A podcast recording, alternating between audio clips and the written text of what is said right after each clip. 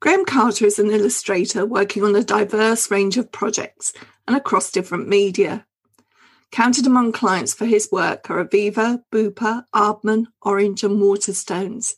His work can also be seen in editorial publications such as The New Scientist, The Guardian, and The Sunday Times. In recent years, he's worked as a director with the animation studio TikTok Robot. One of Graham's ongoing projects is the poster design for Burning the Clocks, Brighton's Winter Solstice Festival, which brings light to the city on the darkest night of the year. Graham's first picture book, Alphamals, was published in 2017. Using the A to Z format, it features stunning screen prints of 26 animals, with poems that were written to accompany the pictures. His first story picture book, Otto Blotter, Bird Spotter, was published in 2019, and this is followed by the recently published The Story Thief. Both books have quirky fantasy settings which radiate warmth and celebrate the quiet, observant child. Welcome to In the Reading Corner, Graham. Thank you. Thanks for having me. Let's talk a little bit about you're a printer, but as I said in the introduction, you've done lots of other things. Um, if you were to write about your occupation, would you describe yourself as a printer first and foremost or an illustrator? It fluctuates really because several years ago, yeah, I would have said I'm an illustrator first and I kind of dabble in printmaking. Mm-hmm. But the illustration took a bit of a back seat about, well, I suppose about 10 years ago now. And the printmaking became the thing that I did. I was reading um, when I was looking into your background um, about the because what fascinates me with printers is people who still do the whole process rather than try to create it digitally. Yeah, it's it's the craft that really excites me actually, and it's um it's sort of combining the best of both worlds really because I you know there's a, a side of me that does love to sit at a computer and use the sort of latest technology to kind of come up with imagery, but um, at, the, at the same time, there's something to be said for getting your hands dirty, and you also get those little times when you're not quite sure how the finished piece is going to come out. So you might use a different type of ink, or just the, the way that one layer is laid on top of another layer. It creates something within the image that you didn't expect. So yeah, as much as you can really plan things on the computer. Sometimes it's those little serendipitous things that happen that uh, that make it exciting. Really, mm. it would be really. I mean, I'm sure they've done this, but to create an algorithm that just makes those serendipitous mistakes on the computer. yeah, I mean, it, it's crazy because I do sometimes fake that a little bit. Sometimes it the print can almost work too well, and uh, you plan each layer to, to, to perfection, and then you realise that well, that could just be achieved on the computer. Uh, it doesn't have that handmade aesthetic to it, so you start to fake those little bleeding ink edges and little um, tears and things like that in the ink to give it that that feel like it's been screen printed. And did your 3D, you do these 3D works as well. Did that come out of the printing? Because that's also got a layered technique to it.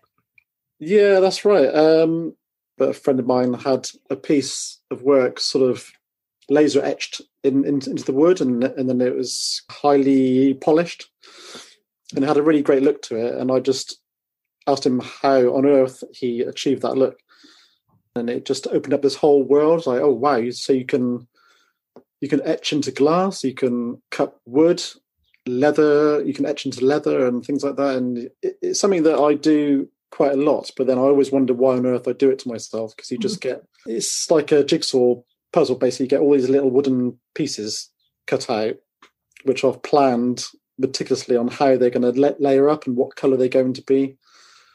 So I have to spend days and days just painting all these little pieces and reassembling it realizing where the mistakes are, then deassembling it again and uh, painting a different color, sometimes screen printing onto these wooden pieces. It's a bit of a process. We're getting a sense of the person behind the uh, picture books that you make because it seems to me that you enjoy this process of uh, discovering new things. And the first one that I mentioned was Alphamals, which to me seems not such a fast step from screen printing and a series of single screen prints to that book. The alphabet book's great, isn't it? Because it gives you a form to work from. It's a nice contained thing. Yeah, that's right. I mean, the um, Alphamals project was was a self initiated thing at first. I was aware that I was doing lots of different things: screen prints, Giclée prints, commercial work, my own work, and it was all very bitty. And just wanted to set myself a, like a little target of creating a body of work which was exactly the same style. It was the same sub same subject. What better thing to do than a A, a to Z of sort of mm. animals? So yeah, it just it just seemed to fit really. It was it was the right time to do it, and it's probably about three or four years worth of work where I would sort of dip back into it every so often. And when I had the full collection, I did a solo show in Brighton.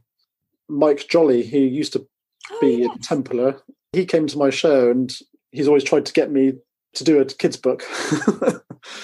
and I just kept saying, "Oh, I'm not sure if I've got the right idea." Blah blah blah. And I said to him at the show, "I'm not really sure what to do for a book." And he said, "Well, you've already done it." and he pointed out these pieces on the wall and just said that that will make a great book. Uh, that absolutely for anybody that hasn't seen them, they're absolutely Beautiful. I've been looking at your website thinking, yeah, I'm going to get some of these, but decoration done death. I'm going to get some of these, but which to choose?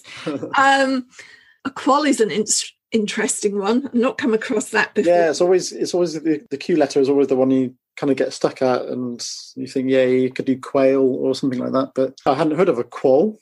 It's like a rat-like creature that I mm-hmm. think it's Australian. Anyway, it's beautiful, and I I love well, I love them all the fox, the jaguar. I'm very fond of vultures, it has to be said. I think they're really oh, interesting, very interesting, those raptor birds. So I'm going to keep looking. But we're going to move on to the storybooks now. And there are two of these. Uh, the first one was Otto Blotter, Bird Spotter, uh, which for listeners is about a young and inquisitive member of the Blotter family and uh, the family spend their days watching birds from the comfort of their hide while young Otto goes off exploring. One day he follows the biggest set of p- footprints that you've ever seen, which leads him to the most extraordinary baby bird. The bird is extraordinary for a number of qualities. First of all, it keeps on growing and it has an amazing capacity to camouflage itself, which adds a lot of humour to the illustration. A particular favourite of mine is the improbability of trying to give this large baby bird a bath in the swimming pool, uh, where the bird's height extends from the bottom of the pool to the top of the diving board. And you've got these oblivious swimmers swimming around and looking confused uh, in the soap. It's the story about getting the baby bird back to his parents and getting his own family out into the wild instead of huddled in their hide. So that's quite a move from this single print mm. to a narrative text like this. So perhaps give us a bit of the background on how that came about. Yeah, that was a huge learning curve, really.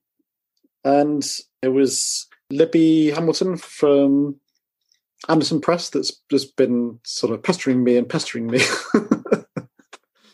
to, do a story and I went off to try and write something. Um, I suppose because I'm not essentially a writer, I I approached the book from a slightly different angle, and I I suppose to start with thought of it as a showcase for for what I do, which is illustration. So I just try to think of things that I would like to draw.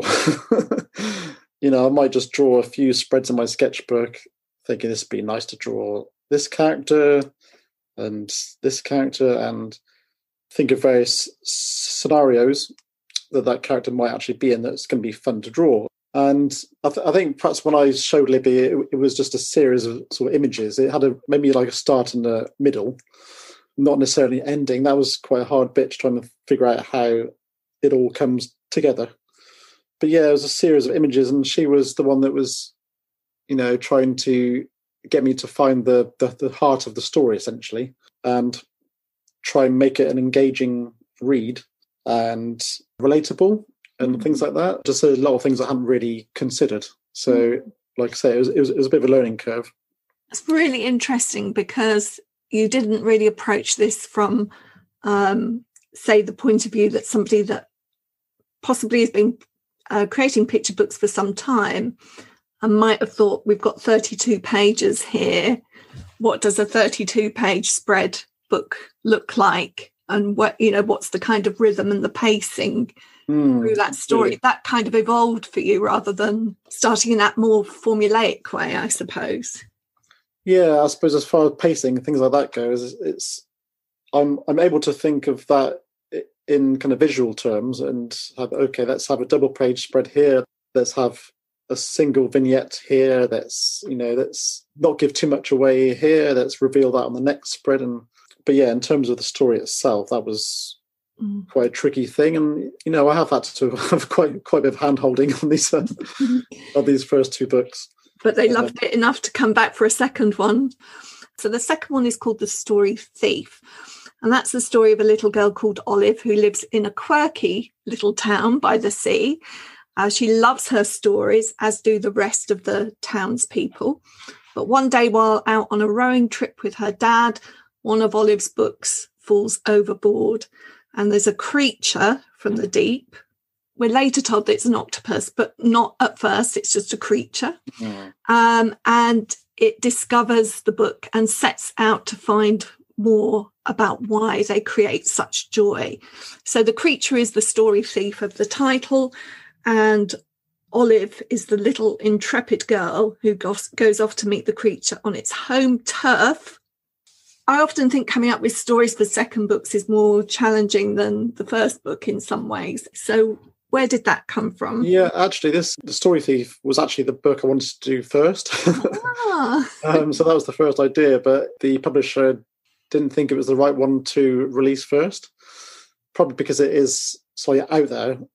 Again, this this story did change many times and took many forms. Because um, originally it was meant to be more of an idea of this mysterious creature that was stealing stories that people tell, um, bus stop natter and playground chatter, that sort of thing. And it was so it was stealing all these speech bubbles and thought bubbles, and it just kind of draining the town of all its colour. And I was probably quite rightly reined in on some of these ideas, and it just um, to make it more of a relatable thing. I think it was decided to make it based on books, and the original idea came about. it was just um, when my boy, who's nine years old now, but he was probably about three or four at the time, and he he just used to find it funny when I was reading a book, and he'd just run past and just steal that book and run off down the hallway, kind of giggling to himself. And that's all it was. That's what started the idea. Can I ask you about the techniques that you use for creating the images for the picture books?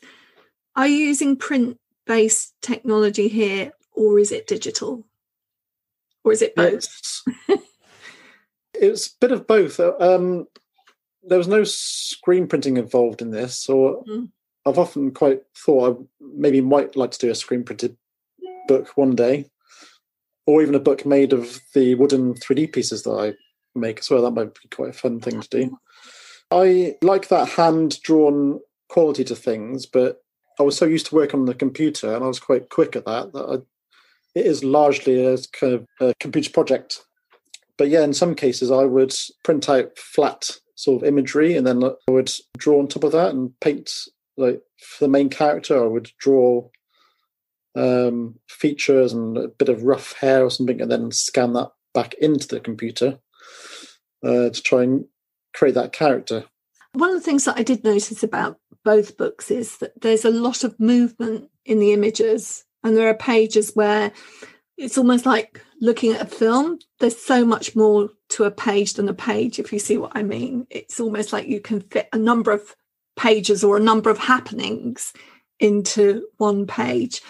Is something that that you were very conscious of at the planning stage, or was there just a need to get more into uh, the space that you had available? I think that's a bit of a hangover to my print work really, where it's what people comment most about my work. I think is when they buy a print and they'll say, "Oh, I've just noticed something else within it that I didn't notice before," even though they've had it on their wall for about five years. They've just noticed some hidden details, and that's just something that I like to do. I just find it quite hard to know when a picture is finished. mm-hmm. So I just like to keep going back to it and adding little things. And oh, actually, wouldn't it be nice if you could see this in the background? And so I think that just kind of naturally happened. I don't like to put too much in. Um, uh, I think with some of these spreads, they did start out as a double page spread, and then for whatever reason, it was it was decided no, let's just make that a vignette or something instead. Mm. So you get all this little detail, which you might not even be able to actually see in the finished book because it's just been shrunk down so small. Yeah, that's why there's so much and so much um, yeah. happening and trails and things to follow as characters move through through a page as well. So the um, page is often not just one set piece in time, but several time. A little bit like the animation, maybe that you've worked on. Well, yeah, I suppose it was a fun thing to do, and, and I've, I've sort of noticed that when I've been reading books to my my own children, that they like to sometimes follow, you know, like like a map almost. They they they follow things through, uh, maybe trace a path with their finger or something as they're looking at the page. Mm. So with the Otto Blotter book, it was a huge double page spread where it's it's it's like a map showing the path that this little boy's taken and the things he finds on the way. It's good fun. It's all good fun. Another thing that uh, struck me um, was the in both books actually was uh, the luminescent quality that they had, mm. the um, the twilights and the dusks. And then when I was uh, researching the sorts of things that you have done previously, yeah. I noticed that you'd done these posters for um, a festival in Brighton for a number of years called Burning the Clocks, which is just, you know, that's all about that kind of lighting. fantastic event. Yeah, yeah. it sounds amazing. Do you think that's influenced the imagery? Yeah, it was just something that I'd always, when I first started doing printmaking, I stumbled across this technique of giving something a bit of a glowing quality to it. Um, so printing quite a dark but quite well lit image, and then screen printing a lighter color on top of that um, using kind of gloss inks. And it would create a bit of a glow, yeah. So when I had these on display at one of the art fairs, you, you would have people that would have a real close look at the picture and try and trying to f- figure out how it was lit. And they sort of said, "Oh, is is there is there batteries in the back of the frame?" And I was like, "No, it's just it's just ink." and this uh, technique I've always liked to explore.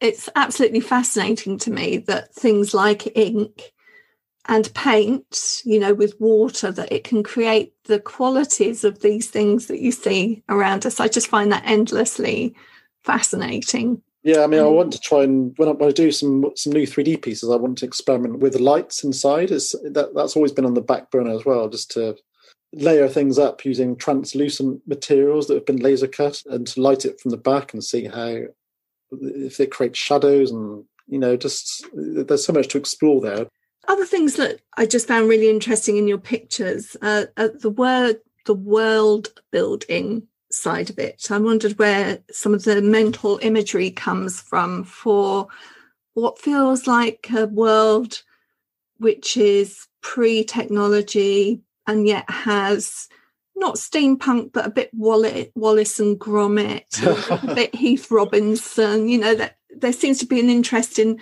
almost the mechanical way in which things work. So I loved that, and I wondered where that came from. You're, right to pick up on the steampunk thing. I mean, even though my work isn't really steampunk, but there's an aesthetic to it that could be traced to that, I suppose. Um, definitely the Heath Robertson type look to it. I don't really know where that comes from. I've just always been a bit fascinated with the mechanical side of things, where you can see the workings. So you can see the cogs, you can see the conveyor belts, you can get a real sense of a machine and the craftsmanship that goes into making a machine. And yeah, I've done various things where it's there's a puppet group that make these giant puppets. There was like a massive diver, you know, like a deep sea diver. There, there was an, there was an elephant.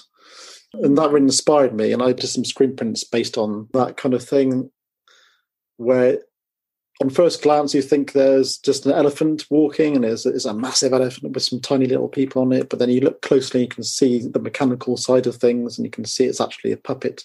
And children love that. They're so interested in the way that you can make things happen. You know, give them a big sheet of paper, and so many of them will try to do that kind of drawing where they're showing the workings of something. Absolutely. Which is uh, great. I was also struck by, you know, the natural world. You talked about the fish and you talked about the birds. One of the artists that sprung to mind with the birds um, in Otto Blotter was Charlie Harper, and I was going to ask you about that. And then I saw this book behind you on your bookshelf. Tell me about Charlie Harper and how you relate to his work. yeah, um, I came across Charlie Harper quite late on, really. I'd been doing similar things. Sort of graphic style wise where you reduce you know like a fish down to down to a simple circle or triangle or a square, and then fit in as little detail as possible, but to retain the character of that particular creature. Mm. And yeah, and I, and I came across his work, and I was just just bowled over, and I said, well. I may as well give up now because he's he's done all the things that I might want to do in the future, and it's just been done. Why bother?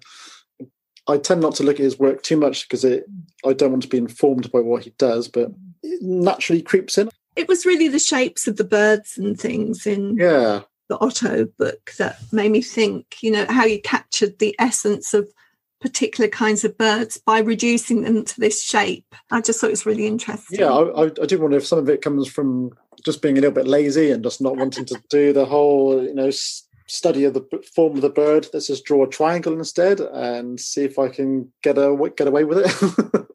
Yeah, but the triangles are all different for different kinds of birds. It's, you know, a swan is very different to a wren yeah. or a robin. Yeah. well, they're gorgeous books, both of them. And I, I suppose my final question, really, for you, Graham, is what have we got to look forward to next? It's a tricky one because I'm a bit torn at the moment as to whether or not I'm going to do more children's books. I I believe I will, but it's just trying to get the timing right because I'm one of these people that just likes to try different things and do different things, whether it's commercial illustration or printmaking or sculpture or bookmaking. You know, I've just set myself all these different goals. At the moment, I've done a book by another writer, so I've I've illustrated a text based on the Mars rover oh. called Good Goodnight Oppy. So yeah, hmm. we'll, we'll see where that goes. But yeah, so that's the next book release. In terms of the next project, I don't really know. I've been doing a few commissions lately based on the 3D work. Great.